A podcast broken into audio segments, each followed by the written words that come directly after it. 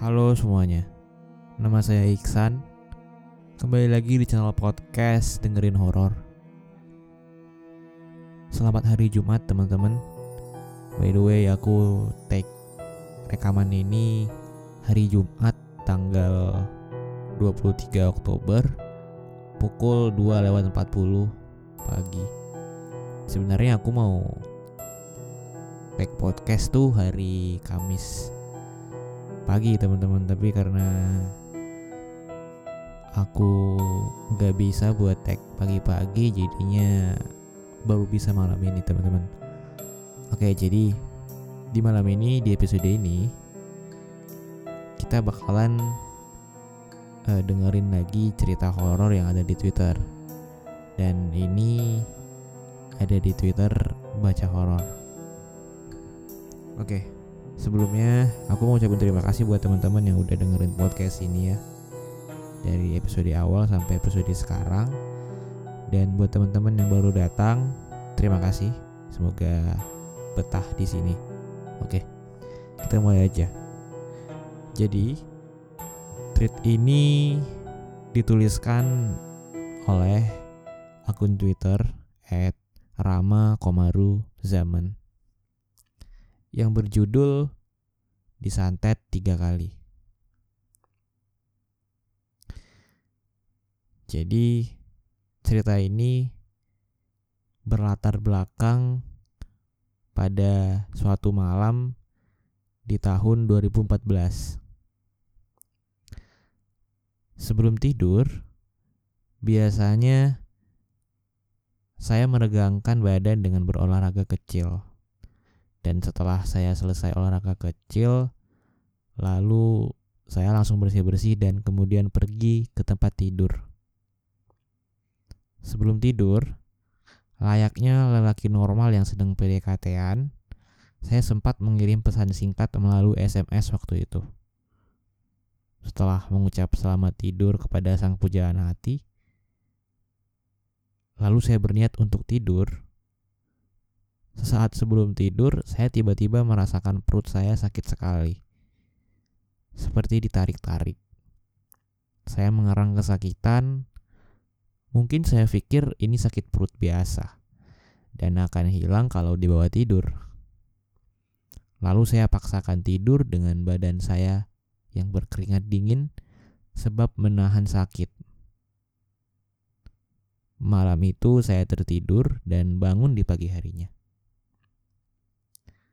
Dan setelah bangun, ternyata saya masih mendapati perut saya malah bertambah sakit. Betul-betul seperti ditusuk-tusuk. Saya nggak bisa bergerak dan nggak kerasa tetesan air mata saya keluar beriringan dengan rasa sakit yang tetap saja tak menghilang sedari semalam. Saking sakitnya, saat itu saya teriak hingga mengagetkan seisi rumah. Melihat saya yang sedang kesakitan sembari memegang perut, nenek saya pun khawatir. Beliau bertanya kepada saya, "Kamu kenapa, Jarni?" tanya beliau. "Sakit perut." Nek, jawab saya. Saat itu untuk berkata pun rasanya tak tak kuasa saya membuka mulut sebab di perut saya sudah tak karuan rasanya. Pagi itu saya merasakan mulas, lalu saya putuskan ke toilet. Setelah keluar dari toilet, beberapa saat kemudian masuk lagi. Begitu saja terus berkali-kali. Tak lama juga kemudian saya merasa mual dan ingin muntah. Lalu saya muntah juga berkali-kali, dibarengi dengan buang air saya yang juga belum berhenti. Saya benar-benar tersiksa waktu itu. Pengen mati aja rasanya. Perut sakit, dibarengin muntah, dan buang air ya, yang terus-terusan. Saya benar-benar drop hari itu juga. Nafsu makan saya menurun. Saya sama sekali tak ada dorongan makan. Melihat kondisi saya yang semakin parah, nenek saya memutuskan untuk membawa saya ke dokter untuk diperiksa. Ke dokter yang pertama, saya didiagnosa sakit lambung. Saya kaget. Padahal saya kan gak makan yang aneh-aneh selama ini. Dan aman-aman aja. Lalu diberilah obat untuk pereda nyerinya. Sore itu saya kembali pulang ke rumah. Kemudian langsung makan obat dari dokter tersebut. Namun sama sekali tak ada efek apa pun. Perut dan serta muntah saya malah makin bertambah parah. Melihat saya makin gak karuan, nenek saya perintahkan keluarga untuk bawa saya ke dokter untuk diperiksa kembali. Namun kali ini dengan dokter yang berbeda tentunya. Malam itu saya periksa dan cek. Setelah kemudian dokter itu menyimpulkan bahwa saya terkena gejala usus buntu. Saya kaget dan sekali lagi saya ingat saya tak pernah makan yang aneh-aneh dan selama ini yang aman-aman aja. Saya diminta dokter itu untuk segera dirawat di rumah sakit malam itu juga karena ditakutkan ditakutkan kondisi saya akan bertambah buruk. Singkatnya kemudian saya dirawatlah malam itu di rumah sakit. Pengobatan tiap hari berjalan. Di hari pertama di rumah sakit, saya merasakan sakit perut lagi dan lagi dengan sakit yang teramat sakit. Hingga saya tak bisa berdiri. Menyebabkan saya kalau berjalan itu harus bungkuk. Pungkuknya seperti orang yang lagi ruku ketika sholat. Sudah dua hari saya di rumah sakit, gak kuat rasanya badan saya. Semua yang saya makan keluar lagi. Mual berterus-terusan. Begitu juga dengan buang airnya. Benar-benar tersiksa saya. Sudah tiga hari saya di rumah sakit, lalu ada seorang dokter wanita yang masuk ke ruangan saya. Karena saya tidak ada perubahan sama sekali, malah bertambah makin parah. Maka dokter tersebut mengusulkan untuk saya agar segera dioperasi. Saya mendengar kata operasi langsung takut dan membujuk ibu dan nenek saya agar dirawat jalan aja di rumah. Saya nggak mau dioperasi karena takut sekali. Sampai-sampai saya nangis waktu itu karena menolak di dioperasi. Kemudian akhirnya nenek dan ibu saya setuju kalau saya dirawat jalan aja. Setelah di rumah sakit selama tiga hari, saya kemudian pulang ke rumah dengan kondisi yang makin memburuk. Waktu itu saya batuk pun terasa ketarik semua urat-urat di sekujur badan saya. Dan itu sangat menyiksa sekali saya jadi agak pendiam dan sedikit berbicara. Kemudian nenek saya makin hari makin khawatir dengan kondisi saya waktu itu. Sebab badan saya yang sedikit demi sedikit mulai terkikis karena saya yang jarang sekali makan. Pipi saya mulai terlihat cekungan waktu itu. Lalu beberapa hari setelah saya dipulangkan dari rumah sakit, kakek saya ternyata memanggil seseorang yang bisa dalam tanda kutip ke rumah untuk mengecek keadaan saya melalui pengobatan metafisik atau yang lumrah disebut non medis.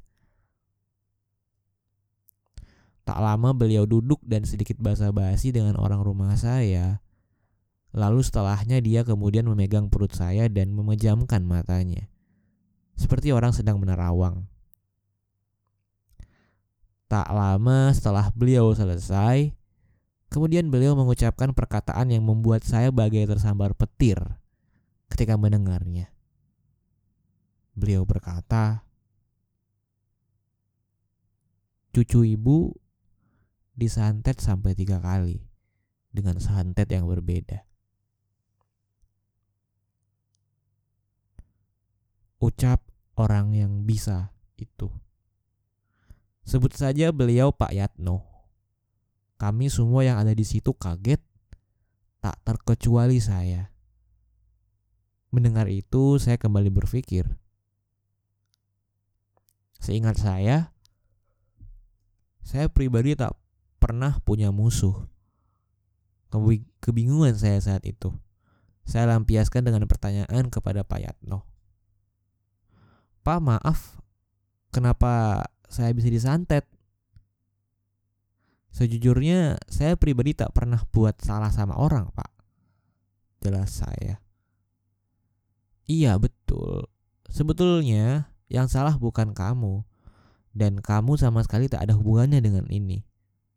Jawab Pak Yatno. Mendengar ucapan Pak Yatno, saya bingung dan tetap bertanya-tanya. Apa maksud dari ucapan Pak Yatno tersebut? Maksudnya Pak? Tanya saya. Maksud saya, sebetulnya santet ini ditujukan kepada kakekmu, bukan ke kamu. Jawab Pak Yatno. Saya kaget dong. Loh, kok bisa kena ke saya pak? Padahal kan arahnya ke kakek saya. Karena kamu yang paling lemah di rumah ini.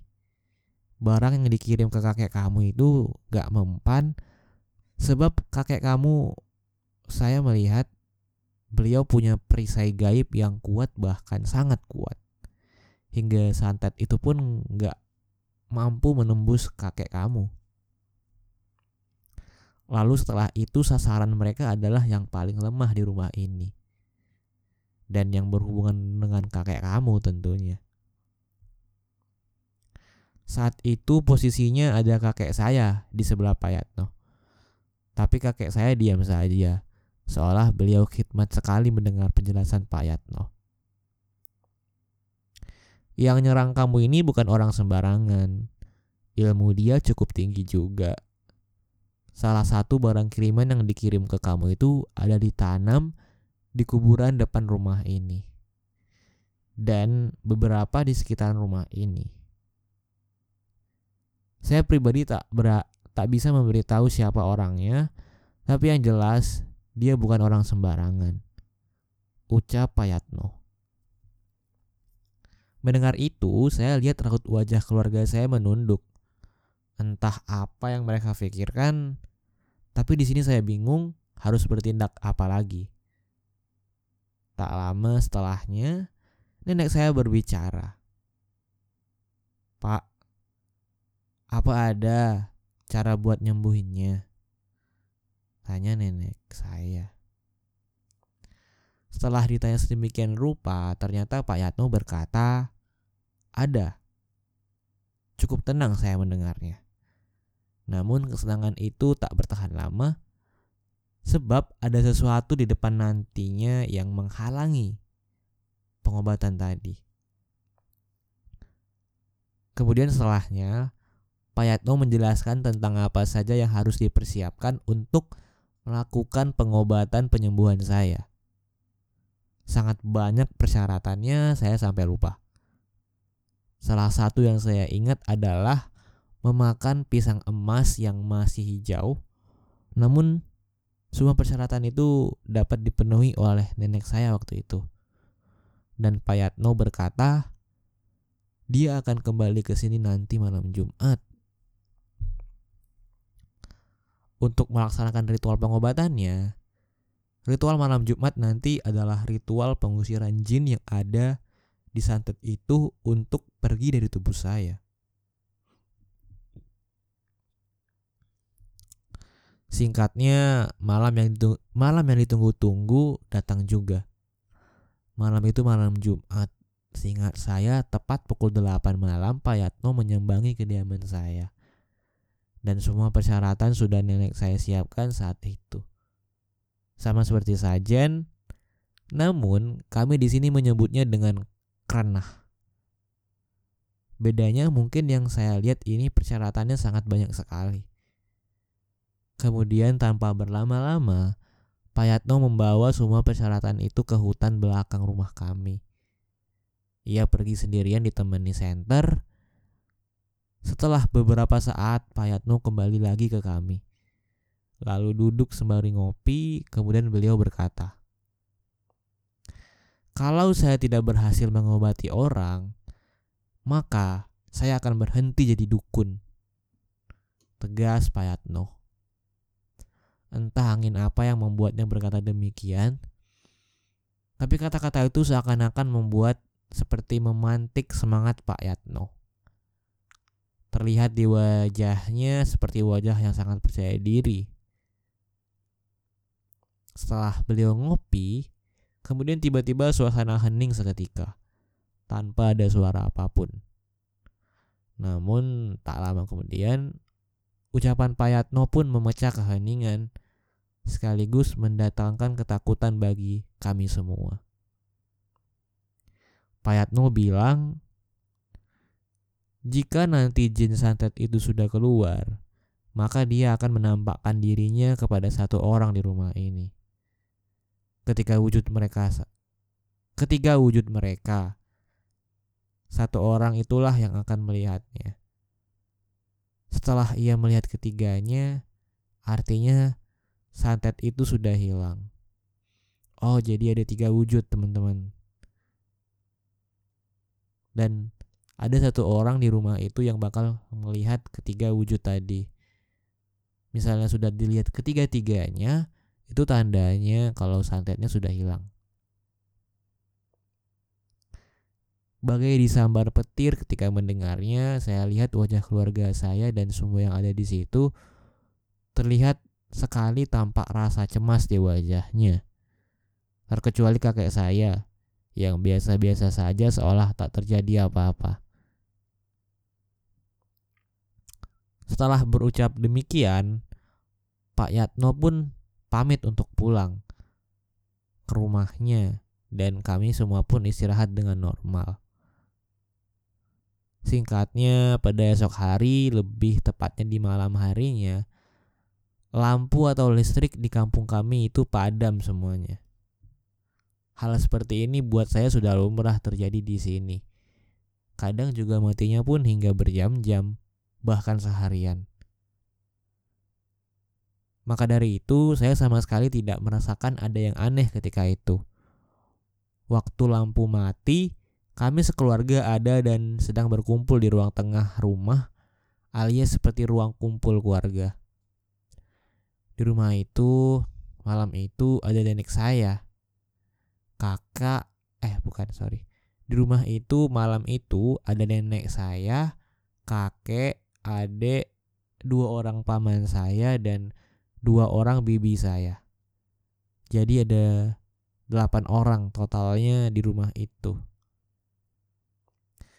Saat malam itu saya sendiri tengah terbaring di kasur ruang tengah. Cuma ditemani dengan cahaya pelita yang remang-remang. Awalnya kami semua masih berkumpul, suasana masih ramai. Namun mendadak jadi hening ketika dua orang paman dan dua orang bibi saya memutuskan untuk masuk ke kamar untuk tidur. Kakek saya juga masuk ke kamar, nenek dan adik saya ke dapur untuk makan. Dan tinggallah saya sendirian di ruang tengah. Malam itu saya tak berpikir yang aneh-aneh biasa aja. Kondisi saya juga masih sakit waktu itu. Dan kemudian saya putuskan untuk hanya sekedar memejamkan mata saja. Tak lama setelah memejamkan mata, di dekat saya tiba-tiba ada suara orang seperti mencakar-cakar karpet anyaman pandan tersebut. Serak, serak, serak gitu. Saya tak memperdulikannya. Saya pikir itu hanyalah anak kucing atau kucing saya. Namun tak lama setelah suaranya berhenti, kepala saya tiba-tiba terasa seakan pengap sekali. Posisi saya saat itu masih sedang memejamkan mata dan belum membuka mata. Kemudian saya coba buka mata saya sedikit dan melihat ke arah dekat kepala saya berbaring. Samar saya melihat di balik celah kecil kelopak mata saya. Ada seseorang berpakaian serba putih sedang duduk bersila di dekat saya. Kemudian saya berpositif, berpositif thinking kalau itu cuma hanya halusinasi saya saja. Lalu saya putuskan lagi untuk memejamkan mata. Namun tak lama dari itu, tiba-tiba saya merasakan ada sesuatu yang aneh di dekat kepala saya. Seperti ada seseorang yang ingin menempelkan wajahnya ke wajah saya dan ketika saya buka mata saya ternyata itu adalah pocong dengan wajah hitam yang jarak mukanya hanya kurang dari sejengkal dari wajah saya. Hampir semenit saya bertatap langsung dengannya. Saya tak bisa bergerak. Ingin berteriak pun tak mampu. Saya cuma bisa menangis ketika ditatap olehnya. Pocong itu wajahnya hitam semua, tanpa mata dan mulut. Saking hitamnya penuh dengan koreng atau borok, hingga tak terlihat bentuk hidung dan mulutnya. Ya Allah. Seketika langsung saya dapat bergerak, saya palingkan wajah saya ke samping, ke arah tembok. Lalu saya berteriak berteriak sekuat-kuatnya. Tolong, pocong. Dua kali saya berteriak kencang sekali. Tak ada jawaban, aneh. Padahal kamar paman saya tepat di sebelah tembok ini dan jarak dapur pun tak jauh dari sini. Saya berteriak lagi dengan keringat dingin yang mengucur karena ketakutan.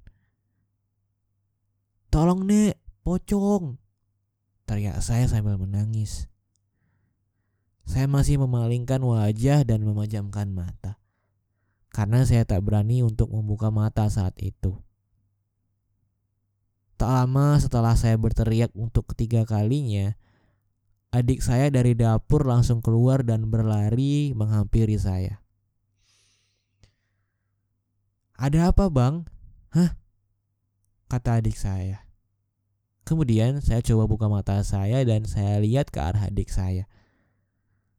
Ternyata pocong itu masih ada. Dia berdiri di samping adik saya.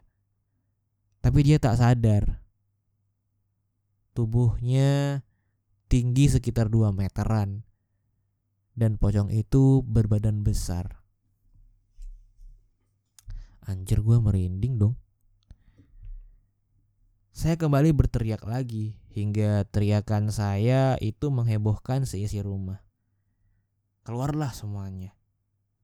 Semua paman dan bibi hingga kakek saya pun juga ikut keluar. Saya waktu itu yang sedang menangis karena ketakutan, lalu ditenangkan oleh nenek saya saat itu. Mengapa saya terus ditemani nenek saya? Karena orang tua saya setelah tiga hari di kampung, dia harus kembali lagi ke kota karena tuntutan pekerjaan. Maka dari itu dia tak bisa berlama-lama di sini dan menitipkan saya kepada nenek saya.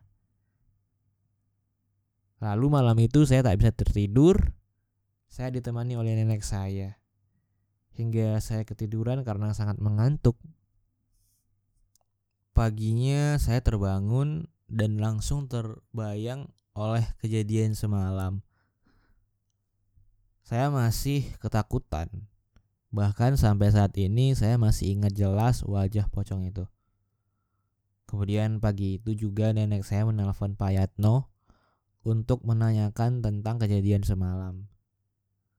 Lalu datanglah Pak Yatno sore harinya.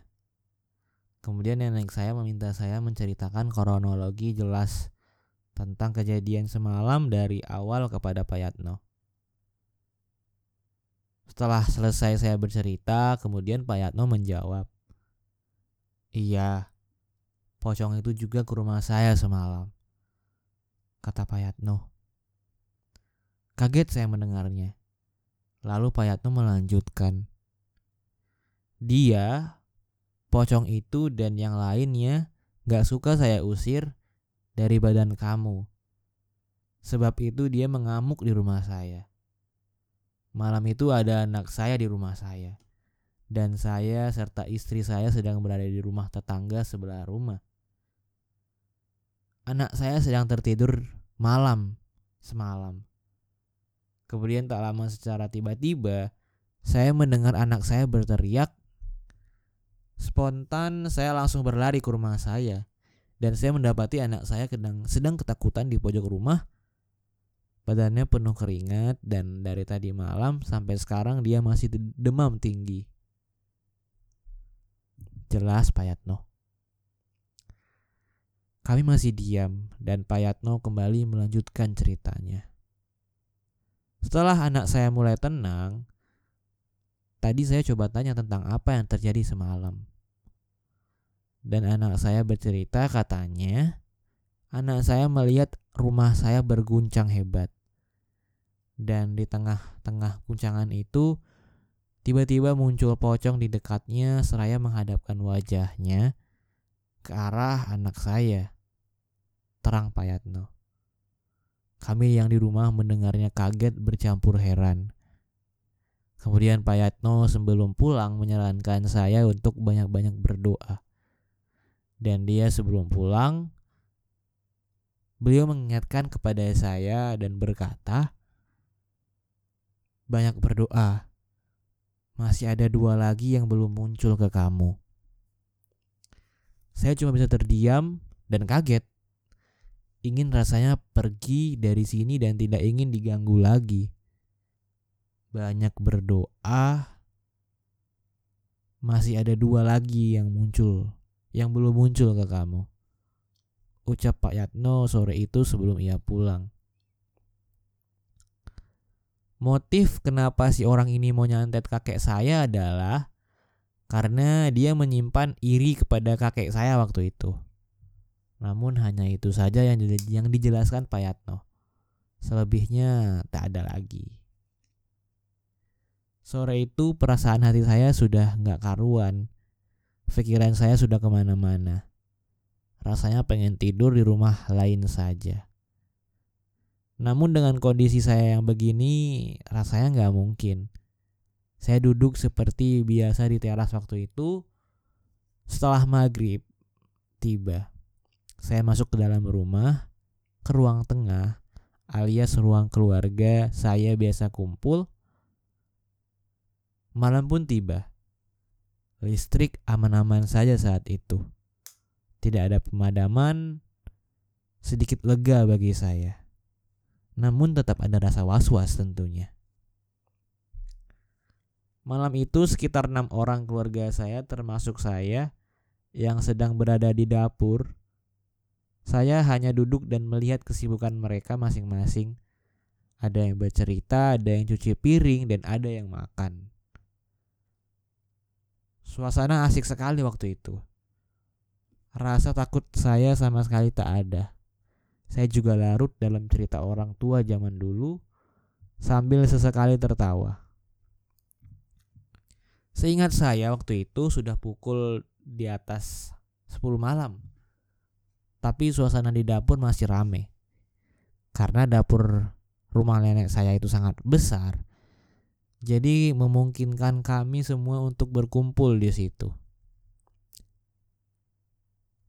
Ketika saya sedang duduk dan mendengar cerita, tiba-tiba saya merasakan ingin buang air kecil.